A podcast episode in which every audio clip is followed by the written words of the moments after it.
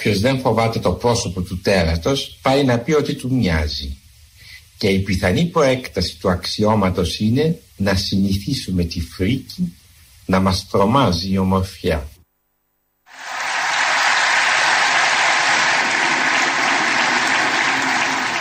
I should tell my colleagues, I don't get θα πρέπει να πω στους αδέλφους μου ότι στο ελληνικό κοινοβούλιο δεν με χειροκροτούν τόσο. Ε, εδώ είμαστε κυρίες και κύριοι.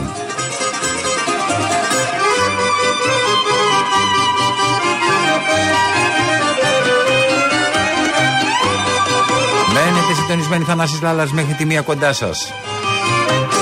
Ξεκινάμε, πάμε μακριά, σ' άλλες χώρες, στα γνωστά νερά. Σεβαστείτε το βρε, σεβαστείτε το. Πήρε όλη την οικογένεια, πήγε στην Αμερική βρε, βρε να μας κρατήσει λιγάκι, να μας συγκινήσει λίγο, να πούμε να ένας Έλληνας βρε, μιλάει εκεί που μιλάνε όλοι οι μεγάλοι βρε, όλοι εκεί οι θαυμαστοί βρε. Και εσείς μες στη μιζέρια, μες στη μιζέρια να κάνετε κριτική. Πάρτε βρε μια ανάσα στην κριτική, θα έρθει η ώρα έτσι κι αλλιώς. Ε, ο άνθρωπος ας πούμε δεν πάει αύριο για εκλογές, θα πάει μετά από πολύ καιρό πάλι για εκλογές. Το ιδεή είναι εδώ, χίλια πράγματα είναι εδώ. Τώρα αυτό σας μάρανε, γιατί τον χειροκροτάνε περισσότερο από εδώ.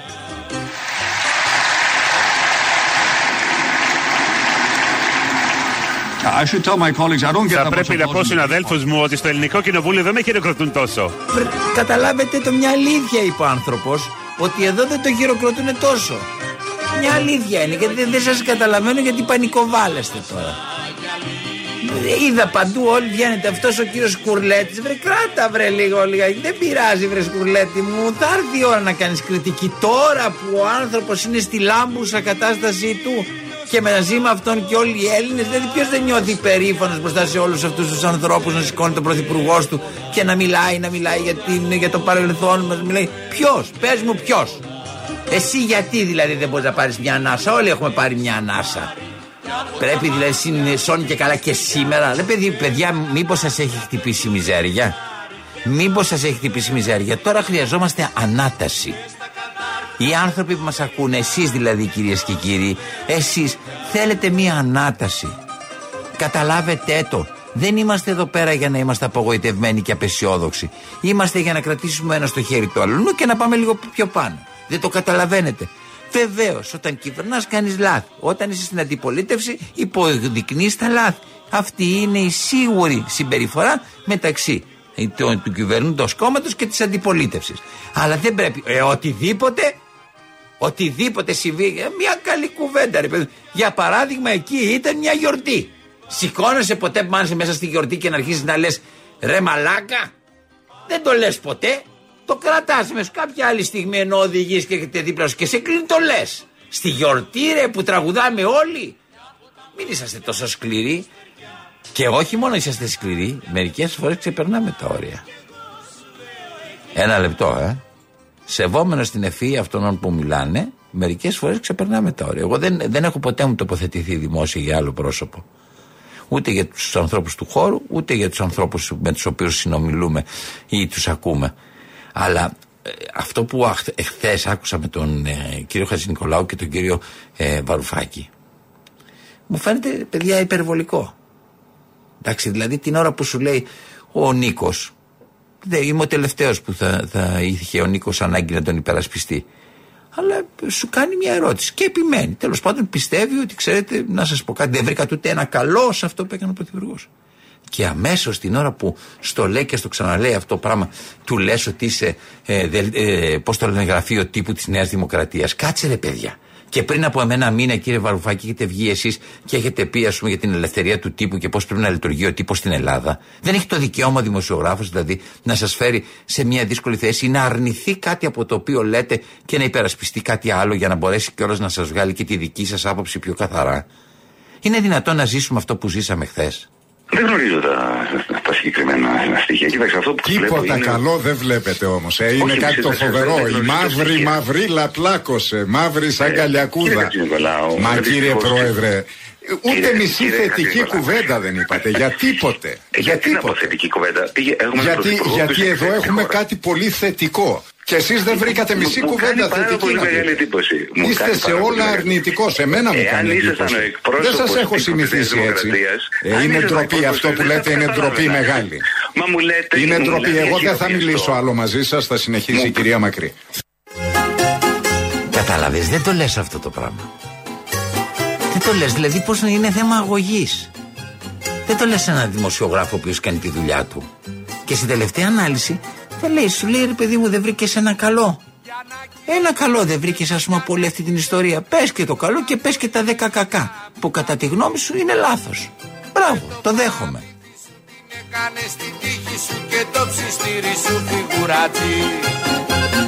Το μυαλό σου μάζεψε και την πορεία άλλαξε με τη φωτιά να πέσεις δεν μπορείς. Βρε σας τα, τα μαθήματα σας τα δίνει ο Ζαμπέτας. Για να κι το παράκανες τον μάστορα σου κάποτε θα βρεις. Κι αν η πάμη θα ζει.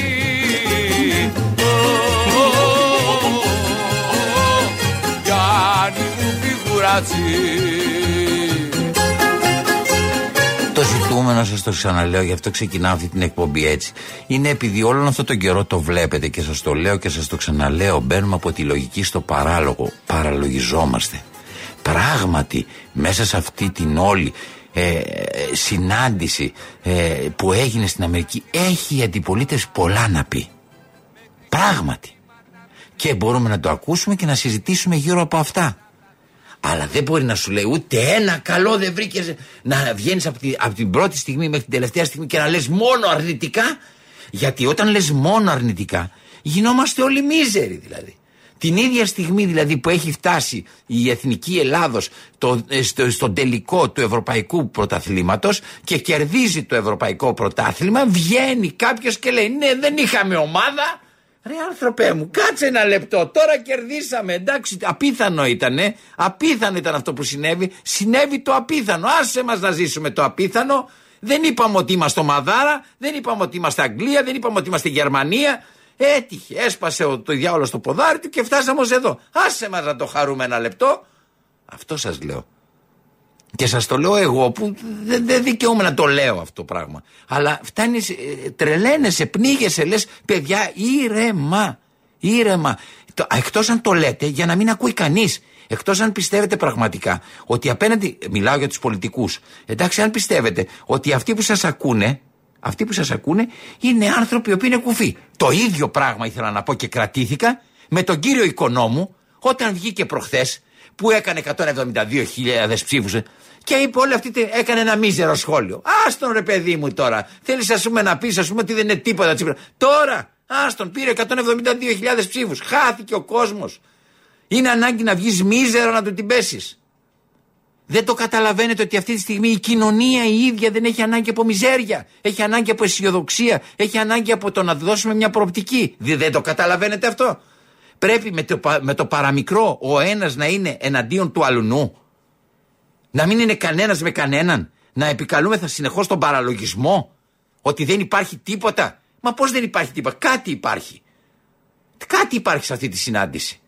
Πίσω από αυτό μπορεί να μου πεις. Έφτασαν έντεκα κόμμα πέντε δισεκατομμύρια οι εξοπλιστικές ανάγκες σε μια περίοδο. Έχεις χρόνο να το πεις. Δεν το λες την ώρα που τον χειροκροτάνε. Και να λέει, ας πούμε, ο κ. Σκουρλέτης ότι είναι διασκεδαστής. Εμένα μου γέννησε θλίψη, απογοήτευση και αγωνία η επίσημη παρουσία του Πρωθυπουργού. Και θα σας πω για ποιο λόγο.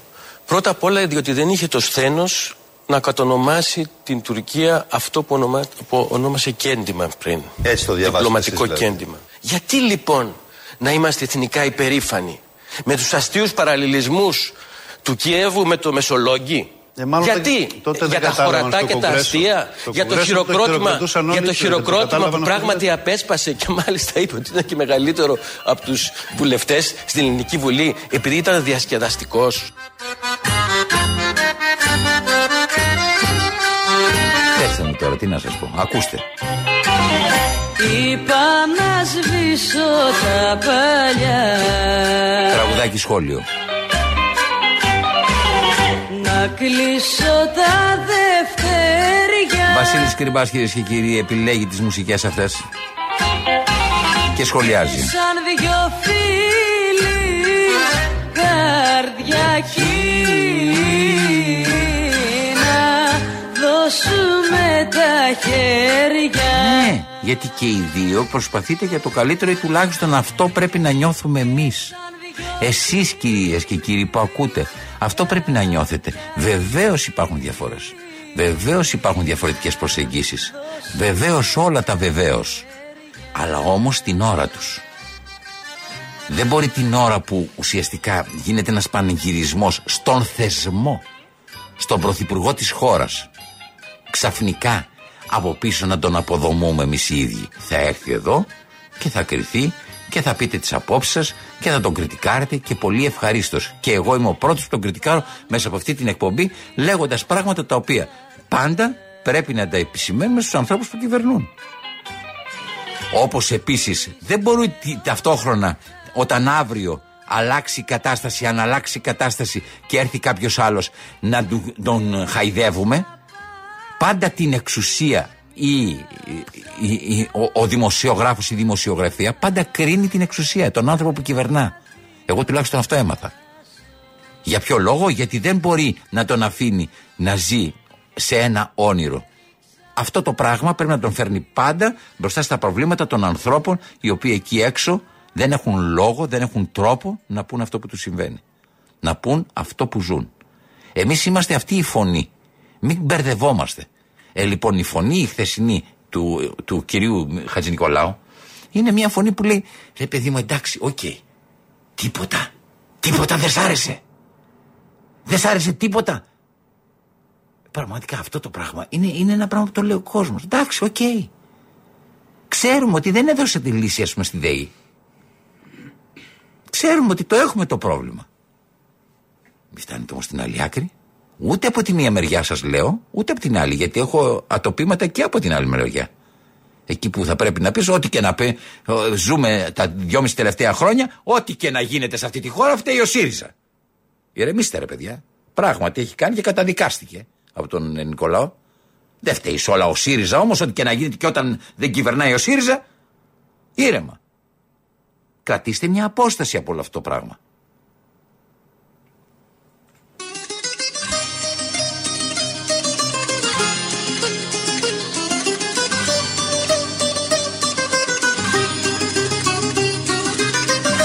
Και όλα αυτά τα λέω γιατί σπρώχνετε τους ανθρώπους στην οργή. Οι άνθρωποι έπαψαν πια να σκέφτονται τι θα γίνει με, το, με τη ΔΕΗ, τι θα γίνει με το λογαριασμό, τι θα γίνει. Έχουν αρχίσει να τσακτίζονται. Να πάει στο διάλο, λένε οι ΔΕΗ, να πάνε στο διάλο που δεν μπορώ να ζήσω, να σηκωθούν, να φύγουν όλοι. Εκεί οδηγείται τον κόσμο. Πληρώσαν τα όνειρά τους και πάντα με τρίτης, τους πληρώσαμε κι εμείς, για να μην, για να μην απανείς. Οι ελέοι, οι ελεύθεροι κι ωραίοι, ζουν σε κράζουν σε κάποιες φυλακές, μες στα τείχη που έχει χτίσει ο καθένας για να ζήσει. Τις μεγάλες, μεγάλες τους στιγμές, οι ελέοι, ελέοι. Μένετε συντονισμένοι, τελειώνει λοιπόν αυτό το σχολείο μου. Δεν θέλω άλλο να συζητάω γύρω από αυτό το πράγμα. Θέλω να απλώς και μόνο να κρατήσουμε την ψυχραιμία μας. Σας λέω και πάλι, υπάρχουν πάρα πολλά πράγματα που Ε, είναι προβληματικά, πρέπει πάρα πολλά πράγματα να αλλάξουν εκεί έξω. Ξέρετε εσείς που με ακούτε ότι υπάρχουν πολλά προβλήματα, ότι δεν είναι εύκολο να αντιμετωπιστεί η κατάσταση, αλλά όμως πρέπει να είμαστε λίγο πιο αισιόδοξοι, λίγο πιο ενωτικοί, λίγο πιο όλοι μαζί στην προσπάθεια, στην προσπάθεια να αλλάξουν τα δεδομένα. Ζήσω μαγικά με δυο ψίχουλα πικρά, ζούσα χρό, ζούσα χρόνια στη σκιά. Γυρνούσα διψασμένος και βράδια σε νωρίς, και σταγόνες της βροχής. Είναι αυτά, είναι αυτά που θα μου πεις. Άλλωστε υπήρχε κάτι το οποίο έλεγε ένας ε, σπουδαίος πολιτικός.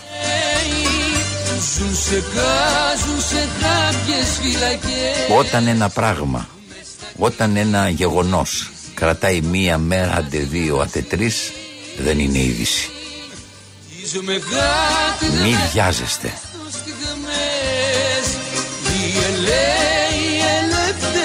ωραίοι, ζούσε, ζούσε κάποιες φυλακές.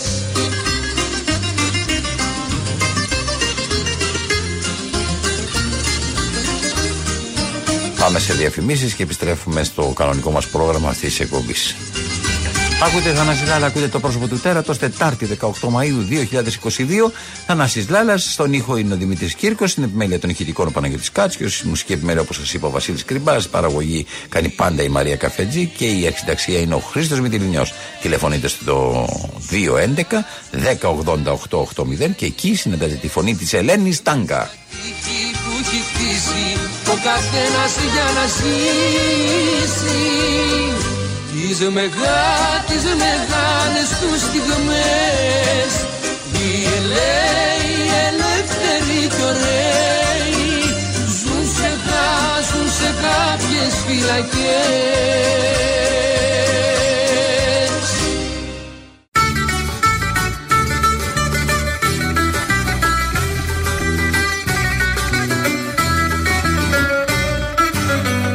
Εδώ είμαστε, Θανάσης Λάλας, μένετε κοντά μας μέχρι τη μία. Πες μου πως γίνεται αφού έχεις φύγει, αφού έχεις φύγει τόσο καιρό. Πάντα ακούτε ωραία τραγουδάκια. Στο άδειο σπίτι να μ' αγκαλιάσεις, οδηγείτε, μαγειρεύετε και να σε φιλώ. Τρώτε. Κάνετε ένα διάλειμμα στη δουλειά σας. Κάνετε σχέδια.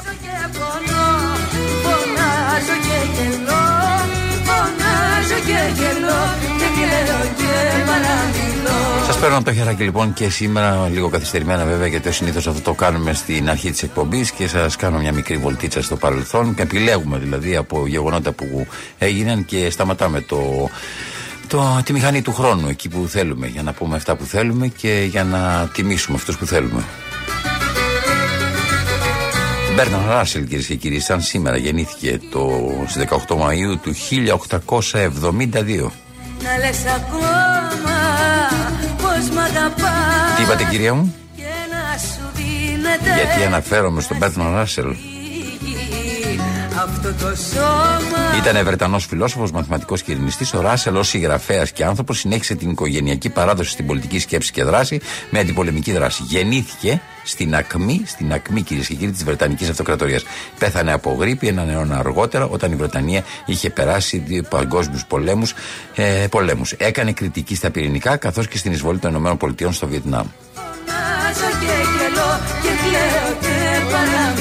Για αυτά που έγραψε, κέρδισε τον Νόμπελ Λογοτεχνίας το χίλια εννιακόσια πενήντα, υπήρξε ο τρίτος κόμις μέλος του Τάγματος της Αξίας και μέλος της Βασιλικής Εταιρείας. Χαρακτηριστική της απέχθειάς του προς τους κάθε είδους φανατισμό είναι η δήλωσή του: δεν θα πέθαινα ποτέ για τις ιδέες μου, γιατί μπορεί να έκανα και λάθος.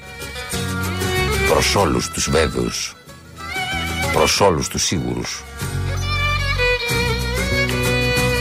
Τρελή και λοβαρμένη, με σένα μαγεμένη, το τρίζω και πονώ. Ο ίδιος άνθρωπος έχει πει: μη φοβάσαι να έχεις κεντρικές απόψεις, γιατί κάθε άποψη που σήμερα είναι γενικά αποδεκτή, κάποτε υπήρξε κεντρική. Και γελώ, και κλαίω, και παραμιλώ. Αλήθεια. Ένα λεπτό. Θα παίξει το τραγούδι για να μην το πατήσω απάνω. Αλήθεια. Θέλω κάτι να πω, το οποίο ήθελα τώρα μέρες να το πω, αλλά προσκρατούσα την αναπνοή μου όπως πρότεινα και στους χθεσινούς και στους σημερινούς επικριτές και μίζερους που θέλουν όλα να είναι άσχημα, να κρατήσουν λίγο την ανάσα τους. Να, εγώ κράτησα την ανάσα μου. Όμως ήρθε η στιγμή να το πω. Πρέπει να είναι πριν ε, πέντε μέρες. Νομίζω ότι ήταν δεκατρείς Μαΐου που διάβασα στα νέα μία δήλωση. Βόμβες Ζελένσκι. Ο Μακρόν μου πρότεινε να δώσω εδάφη στον Πούτιν για να τελειώσει ο πόλεμος. Σοβαρότατο το θέμα φαίνεται να κρύβεται πίσω από, την, από αυτό τη δήλωση του Ζελένσκι μεταξύ Κιέβου και Παρίσι. Λοιπόν, θέλω να σας πω ότι αυτό είναι ένα πολύ σοβαρό θέμα. Δεν το σχολίασε κανείς. Τι θέλω να πω? Εδώ λέει ο Ζελένσκι, αν λέει αλήθεια, ότι στη συνομιλία που έκανε με τον Μακρόν την τελευταία, Ο Μακρόν του είπε να δώσει εδάφη από την Ουκρανία στον Πούτιν για να σταματήσει ο πόλεμος. Καταλαβαίνετε λοιπόν ότι αυτό το θέμα δεν είναι ανάγκη να το σχολιάσω εγώ, είναι πολύ σοβαρό. Είναι σαν η από εδώ μεριά να έχει αποφασίσει ότι για να σταματήσει ο πόλεμος πρέπει η από εκεί μεριά να δώσει, κομμά... να δώσει εδάφη της για να ησυχάσουν τα πράγματα. Εάν η από εδώ μεριά το πιστεύει αυτό, τότε καταλαβαίνετε ότι όλους εμάς μας ψιλοκοροϊδεύουν. Δεν ξέρω αν καταλαβαίνετε τι σας λέω. Έχουν πάρει μια απόφαση του πώς θα σταματήσει ο πόλεμος και λένε κάτι άλλο από αυτή την απόφαση που έχουν πάρει. Εάν από την άλλη μεριά αυτά που λέει ο Ζελένσκι είναι παραμύθια, τότε είναι πολύ επικίνδυνος ο Ζελένσκι. Αυτή την είδηση δεν τη σχολίασε κανείς. Κανείς. Βάζω λοιπόν το ερώτημα, εάν η είδηση αυτή είναι αληθινή, τότε τι κρύβει πίσω από αυτό. Στην επόμενη εκπομπή θα μιλήσουμε πάνω σε αυτό. Πάμε τραγουδάκι και επανέρχομαι.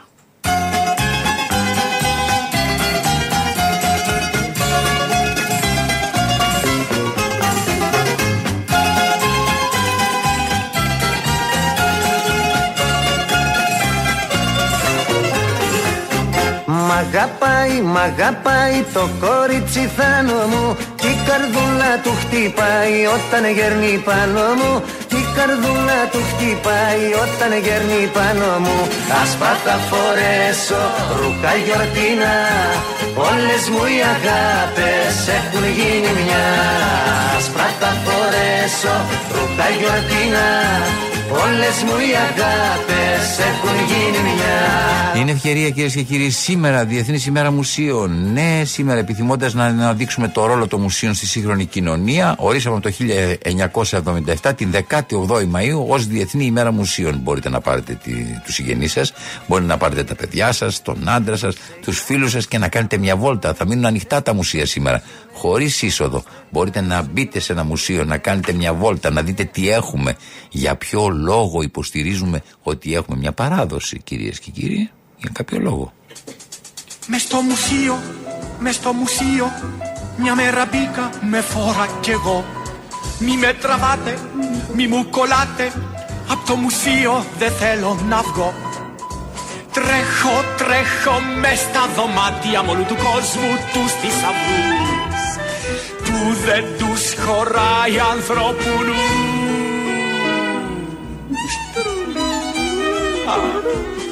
Αχ το μουσείο, αχ το μουσείο, φεγγοβολάει σαν άστρο χρυσό. Δεν θέλω μπάλα, ούτε τραβάλα, δεν θέλω ούτε να παίξω κουτσό. Θέλω, θέλω, θέλω μουσείο, θέλω να βλέπω τους θησαυρούς που δεν τους χωράει ανθρωπουλούς. Η μνήμη μας είναι αυτό. Η γνώση μας είναι αυτό. Μη με τραβάτε, μη μου κολλάτε, απ' το μουσείο δεν θέλω να βγω. Η ψυχαγωγία μας είναι αυτό. Μες στο μουσείο θέλω να γίνω πορτρέτο κι εγώ. Μες στο μουσείο, μες στο μουσείο, θέλω να γίνω πορτρέτο κι εγώ.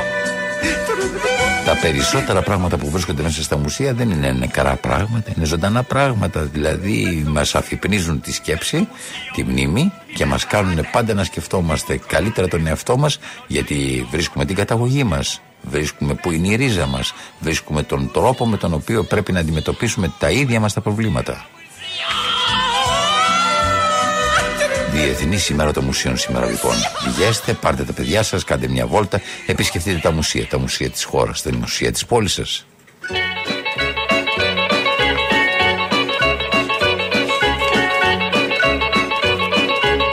Οι άνθρωποι γεννιούνται αμόρφωτοι, όχι ηλίθιοι. Γίνονται ηλίθιοι με την εκπαίδευση.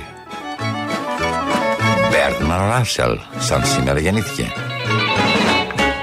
Πάμε τσάρκα πέρα στο ταξέτσι φλίκι. Τι κρίμα οι βλάκες να είναι τόσο σίγουροι και έξυπνοι, τόσο διστακτικοί. Bertrand Russell, σαν σήμερα γεννήθηκε. Να σου εξουπλίνω παγλαμά, στα νύχτα με την παρκούλα, γλυκιά μου μαρικούλα. να σου παίξω φίνο μπάγκλαμα. Μένετε συντονισμένοι κυρίες και κύριοι, το πρόσωπο του τέρατος και πώς να μην του μοιάσουμε, Τετάρτη δεκαοκτώ Μαΐου δύο χιλιάδες είκοσι δύο, Θανάσης Λάλας. Και ακούστε, οι θρησκείες που καταδικάζουν την ειδονή των αισθήσεων οθούν τους ανθρώπους να αναζητούν την ειδονή της εξουσίας. Bertrand Russell, σαν σήμερα γεννήθηκε. Πάμε τσάρκα πέρα στο καραμπουρνάκι, να τα πιούμε μια βραδιά στο καλαμάκι, κι από εκεί στο πεξινάρι σε πίνω ακρογιάλι, να σου παίξω πίνω μπάγκλαμα. Επιστήμη είναι ότι ξέρουμε, φιλοσοφία είναι ότι δεν ξέρουμε. Τιμήστε τη φιλοσοφία, γιατί η άγνοια είναι πραγματικά ο ζωντανός. Η γνώση είναι ένας νεκρός που μας ακολουθεί και πολλές φορές μας δημιουργεί την αίσθηση ότι δι' αυτού του τρόπου μπορούμε να κυριαρχήσουμε. Κυρίες και κύριοι, Bertrand Russell, μένετε συντονισμένοι. Θανάσης Λάλας μέχρι τις δώδεκα, μία κοντά σας.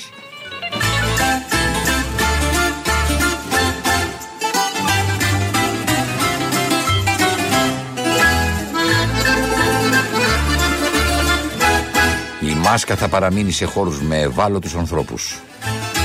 Το βράδυ σαν νυχτώσει την πιο καλή ωρίτσα, παίρνουνε το κατήφορο τα όμορφα κορίτσια.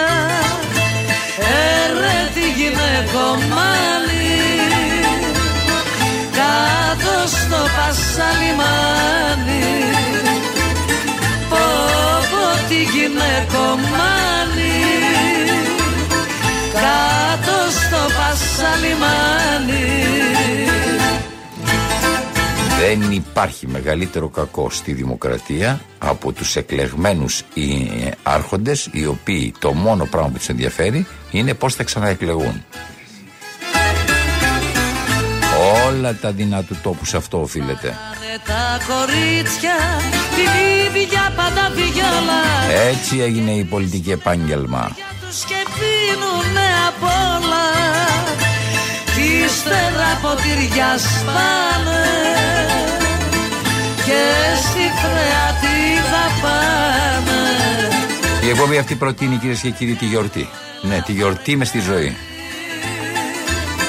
Πάμε τσάρκα στο λιμάνι. Δεν υπάρχει κανένας αυτόπτης μάρτυρας που έζησε μέχρι σήμερα, όσο υπάρχει η ιστορία της ανθρωπότητας, που να μην δηλώνει ότι κατά τη διάρκεια της ζωής υπήρχαν πολλά βάσανα. Όπως και κανείς ο οποίος δεν είπε ότι τα βάσανα βγαίνουν ή βγαίνουν, μάλλον κλείνονται στο υπόγειο με μια γιορτούλα. Έρινες μια γιορτούλα και προς στιγμή τα βάσανα πάνε πού? Στο υπόγειο.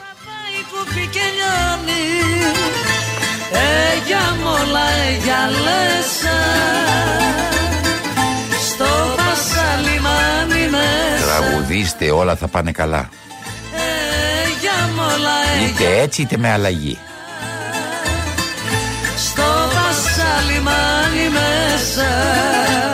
Τώρα το ζητούμενο, το ζητούμενο για το φίλο μου το Βασίλη τον Κρυμπά που από απέναντι με ακούει και είναι το ακροατήριό μου, δηλαδή είσαστε εσείς, εντάξει, αυτοί, αυτοί οι τέσσερις άνθρωποι που είμαστε στο στούντιο είναι σε αυτούς που απευθυνόμαστε, αλλά όμως στην πραγματικότητα, εάν θέλουμε να απευθυνθούμε, πρέπει να, και πίσω, να βλέπουμε και πίσω από αυτούς όλους τους υπόλοιπους που τους ακολουθούν. Ο Βασίλης λοιπόν με την λέξη αλλαγή αμέσως ήρθε να μου πει ποια αλλαγή εννοείς.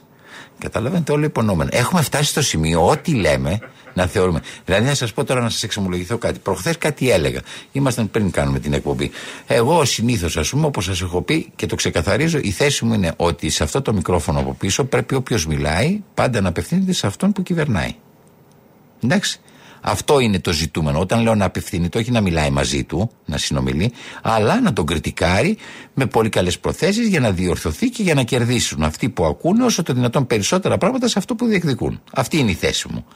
Η αντιπολίτευση πρέπει και αυτή να έχει αυτού του είδους την θέση. Εάν στην κυβέρνηση είναι ο ΣΥΡΙΖΑ, εγώ πρέπει να, είμαι, να μιλάω και να κριτικάρω το ΣΥΡΙΖΑ. Αν είναι ο Μητσοτάκης, μιλάω και κριτικάρω το Μητσοτάκη. Δεν είναι ούτε επειδή είμαι δεξιούς, ούτε επειδή είμαι αριστερούς, ούτε επειδή είμαι ό,τι θέλετε να πείτε. Είναι επειδή αυτός είναι ο ρόλος του δημοσιογράφου. Ο ρόλος του δημοσιογράφου είναι να μιλάει με αυτούς που κυβερνάνε. Δηλαδή να σχολιάζει και να κριτικάρει αυτούς που παίρνουν αποφάσεις για μας. Οπότε λέγανε τα παιδιά και μέσα στη λογική όλη αυτή, αυτή η ομάδα που είμαστε εδώ πέρα. Α, αυτό που λες, ΣΥΡΙΖΑ είσαι. Μα δεν είναι ΣΥΡΙΖΑ. Είναι αυτή η λογική μου. Ότι τώρα είναι εκεί ο Μητσοτάκης. Και δεν είναι δική μου λογική. Λέων Κάρα Παναγιώτης. Χριστός Λαμπράκης. Δημάκης. Σεραφείμ Φιντανίδης. Όλοι οι μεγάλοι, όλοι οι μεγάλοι διευθυντές που περάσανε από τη δημοσιογραφία, το μόνο πράγμα που μας λέγανε είναι ότι όποιος είναι στην εξουσία αυτόν κριτικάρουμε καταρχάς. Χωρίς να λέω ότι η αντιπολίτευση δεν κάνει λάθη. Μόλις πριν από λίγο το είπα. Δεν χρειάζεται η αντιπολίτευση να είναι τόσο μίζερη, πολύ μίζερη. Ήρεμα. Πρέπει να είμαστε και αισιόδοξοι ότι κάτι μπορεί να αλλάξει. Άλλωστε αυτό εκπροσωπεί η αντιπολίτευση κάθε φορά. Η, η αντιπολίτευση την αισιόδοξη πλευρά των πραγμάτων. Εάν υπάρχουν προβλήματα, υπάρχει κάποιος ο οποίος έχει καλύτερες λύσεις να έρθει να λύσει τα προβλήματα. Γιατί αυτό ζητά ο άνθρωπος εκεί έξω. Δεν ζητάει, κυρίες και κύριοι, να παίξει Παναθηναϊκός Ολυμπιακός παιχνίδι.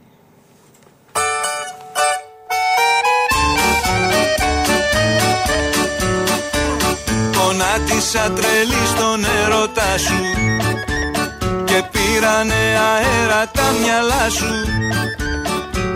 Έριξε τα γκίστρι σου και μάγκωσα γερά. Και ενώ περνούσαμε καλά, εσύ τραβάς την πετονιά σου. Το μπαρμουνάκι θέλει τη ρίτσα και το κορίτσι παράσα. Στα μπαρμπουνάκια τα έχουν πει όλα οι δημιουργοί μας. Ποτέ χατήρι δεν τους χάλασαν.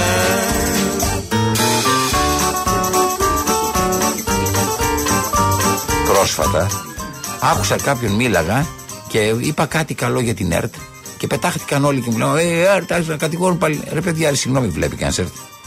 Υπάρχει καλύτερη περίοδος από αυτή της ΕΡΤ?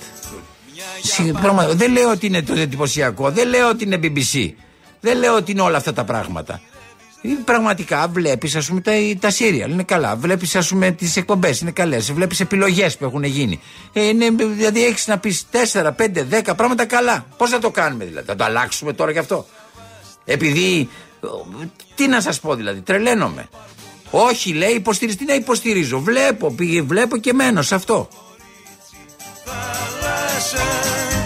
Στα μπαρμπουνάκια και στα κορίτσια ποτέ χατήρι δεν τους χάλασαν. Όσο απίστευτο και να σας φαίνεται, υπάρχει είδηση φοβερή.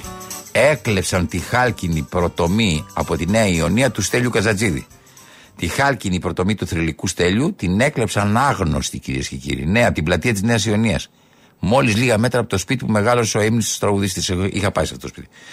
Η κλοπή της προτομής έγινε αντιληπτή το πρωί της Κυριακής από τους γείτονες που κατέβαιναν στην πλατεία της Νέας Ιωνίας και η οποία φέρει το όνομα Στέλιος Καζατζίδης. Το είδαν, οι άνθρωποι πηγαίνανε, περνούσαν από εκεί και ξαφνικά βλέπουν τη, το, τη, τη βάση χωρίς το κεφάλι. Η προτομή είχε στηθεί το δύο χιλιάδες έξι, σας θυμίζω τώρα, δίπλα έφερε μια μικρή επιγραφή με τα λόγια «Η ζωή μου όλη». Μάλιστα το πατρικό σπίτι του τραγουδιστή βρίσκεται στην οδό Αλαΐας. Αλαΐας. Αλαΐας νομίζω. Αλαΐας, ναι, ναι, Αλαΐας. Μόλις λίγα μέτρα πιο μακριά. Σημειώνεται πως ο δήμαρχος της Νέας Ιωνίας, η δήμαρχος ε, κυρία Θωμαΐδου, αποκάλυψε πως άγνωστοι εδώ και έξι μήνες έχουν κλέψει σχεδόν όλες τις προτομές της περιοχής, καθώς και καμπάνες εκκλησιών. Τονίζεται πως η προτομή του Στέλιου Καζατζίδη ήταν από ατόφιο χαλκό. Προφανώς καταλαβαίνετε ποιος την πήρε. Εντάξει. Κυρίες και κύριοι, ναι, υπάρχουν και τα απίστευτα.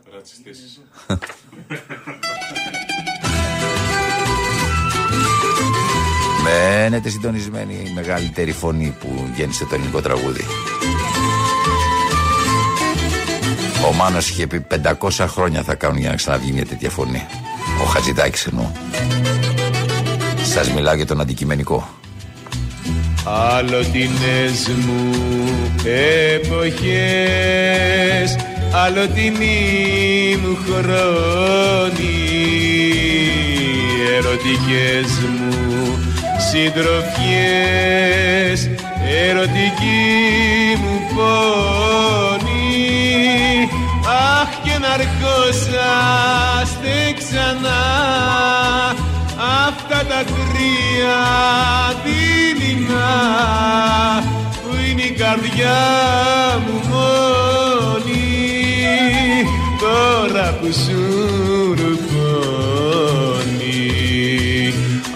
Αλλοτινές μου εποχές, αλλοτινή μου χρόνη.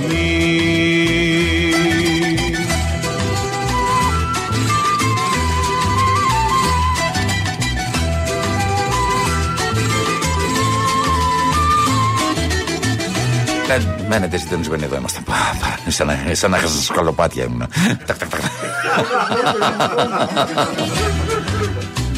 Έλα Στέλιο. Αγαπημένες μου φωνές, αγαπημένα χείλη, ονειρεμένες μου στιγμές, σ' ονειρεμένο δίλη, αχ και να φέρνατε ξανά στην ορφανή μου καρδιά, μηνύματα τα πρίλη της μοναξιάς μου φίλη.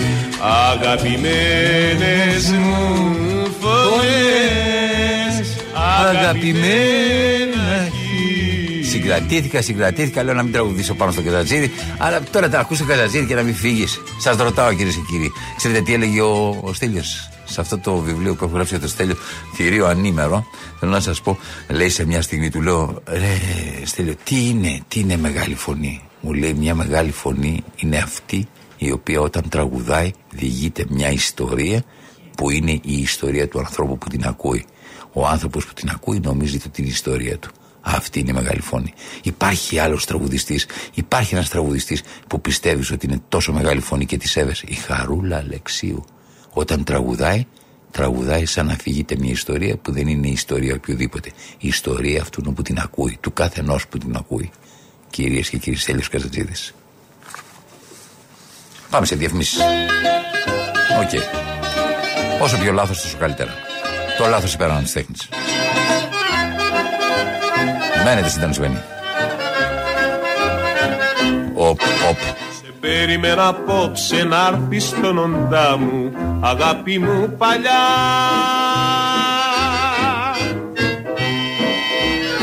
Έλα σαν και πρώτα μες στην αγκαλιά μου και δώσ' μου δυο φιλιά. Θα πιούμε και ουίσκι, θα πιούμε και σαμπάνια, θα πιούμε τσι και φρούμελ, θα πιούμε και μπανάνα, να μεθύσουμε και να ξενυχτήσουμε, να θυμηθούμε τα παλιά. Όσο ακούμε τραβάω τα ακουστικά μου και λέω ποιος είναι αυτός, μου λέει Καζατζίδης. Πρώτη φορά τον ακούω. Θα πιούμε και μπανάνα, Αθηναίσα. Το τραγουδάκι αυτό μας το έβαλε ο Βασίλης ο Κρυμπάς για να σας κάνουμε πάσα κυρίες και κύριοι σε κάτι που μάθαμε και το ερευνήσαμε και το εκμεταλλευόμαστε. Θέλω να σας πω λοιπόν ότι χθες εκεί που καθόμαστε ξαφνικά διαπιστώσαμε ότι βγήκε στη Φιλανδία, πρόλαβε και βγήκε και είναι best seller κυρίες και κύριοι σε όλα τα αλκοολούχα, μπύρα ΝΑΤΟ. Μπύρα ΝΑΤΟ. Ναι, προκειμένου να μπουν στο ΝΑΤΟ βγάλαν και μπύρα ΝΑΤΟ κυρίες και κύριοι. ΝΑΤΟ, ΝΑΤΟ. Που με τη μόνη διαφορά το ΝΑΤΟ είναι ο. Πώς λέγεται ανάποδα? ΝΑΤΟ. Όταν, όταν είναι το, το ΝΑΤΟ στα, στα φιλανδικά, κυρίες και κύριοι, θέλω να σας πω, βγήκε μπύρα ΝΑΤΟ, γίνεται, είναι ε, viral αλκοολούχο, εντάξει, είναι, έχει κυριαρχήσει παντού και εμείς, επειδή και εμείς είμαστε του ΝΑΤΟ, ελπίζω να το διαπιστώσατε κι εσείς σας με τις τελευταίες. Ε? Της μπύρας είμαστε. Της μπύρας. Αποφασίζουμε να φέρουμε την μπύρα ΝΑΤΟ, την μπύρα ΝΑΤΟ κυρίες και κύριοι και στην Ελλάδα. Πάμε. Ναι, γεια σας. Μήπως μιλάτε ελληνικά? Ναι, μάλιστα. Ναι, γεια σας, κυρία μου. Σας παίρνω από την Άμστελ, την εταιρεία τη διαφυ... την ε, παραγωγής ε, ε, μπύρας. Μ' ακούτε? Ναι, ναι. Έχω μία πληροφορία, και, όχι πληροφορία, το είδα δηλαδή, το έχουμε δει στο Ιντερνετ ότι έχει βγει στην Φιλανδία μία μπύρα που είναι η μπύρα ΝΑΤΟ. ΝΑΤΟ. Από την, ημέρα, από την επόμενη μέρα που πηγαίνει πάρα, πάρα πολύ καλά. Μάλιστα. Θα ήθελα λοιπόν, αν μπορείτε, σαν πρεσβεία, να με φέρετε σε επαφή, να μου δώσετε κάποια στοιχεία της εταιρείας η οποία τα παράγει στη Φιλανδία, για να ε, απευθυνθούμε, γιατί μας ενδιαφέρει πάρα πολύ και εμείς να βγάλουμε μία μπύρα ΝΑΤΟ εδώ, η Άμστελ. Κατάλαβα. Δώστε μου μισό λεπτό. Σας ευχαριστώ πάρα πολύ. Μεθύσαμε ήδη. Oh. Με ακούτε? Ναι. Ναι, ναι, με συγχωρείτε. Γεια σας. Γεια σας. Τι κάνετε? Μια χαρά, χαίρομαι πάρα πολύ που σας μιλώ. Καλή σας μέρα.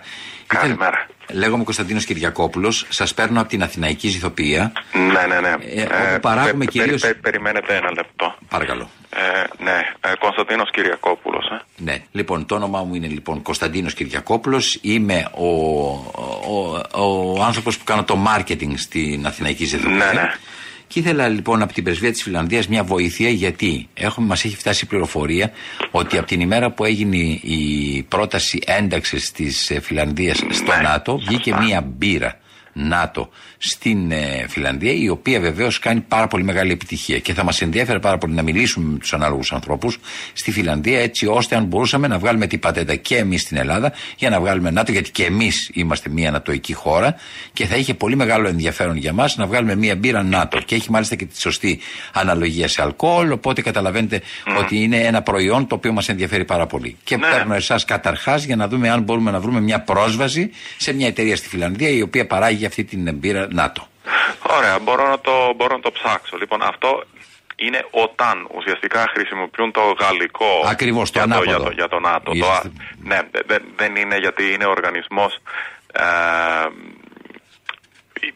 είναι η γαλλική ονομασία του ΝΑΤΟ. Η γαλλική ονομασία, όταν, ναι, ε, και, είναι και μάλιστα φαίνεται είναι... σαν να γράφεις στο ΝΑΤΟ ανάποδα. Το ναι, είναι, είναι, σαν, ναι. Σαν... Α, είναι ουσιαστικά είναι αυτό. Ακριβώς. Ε, Πιστεύω που λέτε ότι όλο αυτό το πράγμα θα μπορούσαμε κάλλιστα να το κάνουμε στην Ελλάδα, γιατί και εμείς είμαστε μια, και είδατε και τον Πρωθυπουργό, στηρίζει πάρα πολύ το ΝΑΤΟ, και είμαστε μια εταιρεία, μια χώρα η οποία θα μπορούσαμε κάλλιστα να φτιάξουμε ε, εταιρικά ένα προϊόν, το οποίο και να βοηθήσουμε την κυβέρνηση.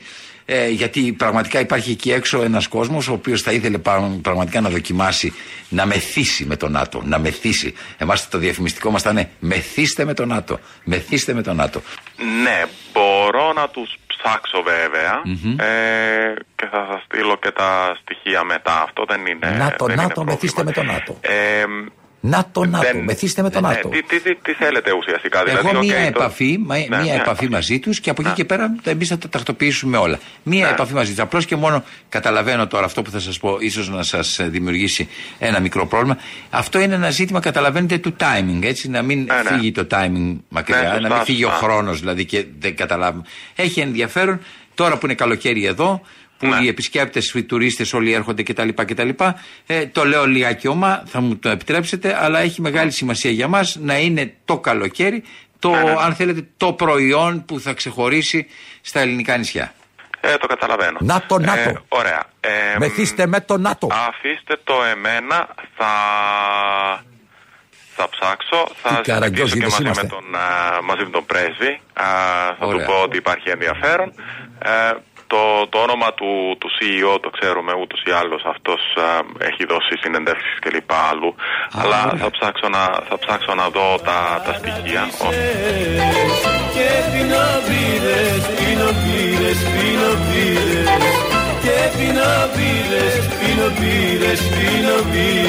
ΝΑΤΟ! ΝΑΤΟ! Μεθύστε με το ΝΑΤΟ! ΝΑΤΟ! ΝΑΤΟ! Μεθύστε με το ΝΑΤΟ! Λοιπόν, άκου, άκου. Επειδή με κατηγορούν εδώ πέρα και οι ακροατές μαζί, και σε εσένα το λέω, Βασίλη, και στους αγαπημένους της Ελληνοφρένεια. Με κατηγορούν γιατί τραγουδάω πάνω στα τραγούδια. Λοιπόν, θέλω να σας πω ναι. ότι έχω τραγουδήσει με τον Καζατζίδη και δεν έχει κάνει, ρε παιδιά, κανένας παρέμβαση. Θα μου πείτε γιατί τραγουδάω. Βάλε Καζατζίδη, βάλε να ακούσει νέα.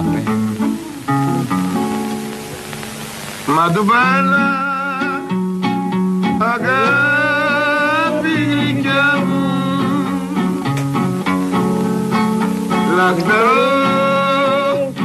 Ποιος από τους δύο είσαι εσύ? Ποιος τραγουδάει μαζί με τον Λάλα?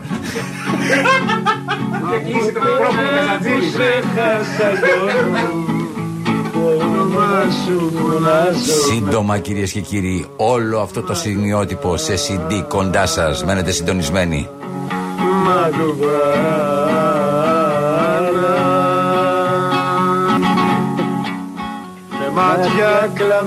Ακούστε που μ' αφήνει.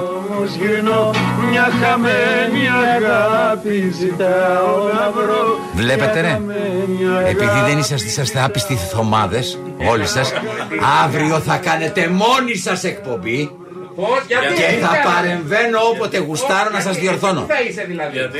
Αύριο θα κάνετε μόλις σας καταδικάζω. Αύριο όχι, να κάνετε μόλις σας. Δεν κάνω τίποτα. Τελείωσε. Φεύγω, φεύγω. Κάτω τα μικρόφωνα.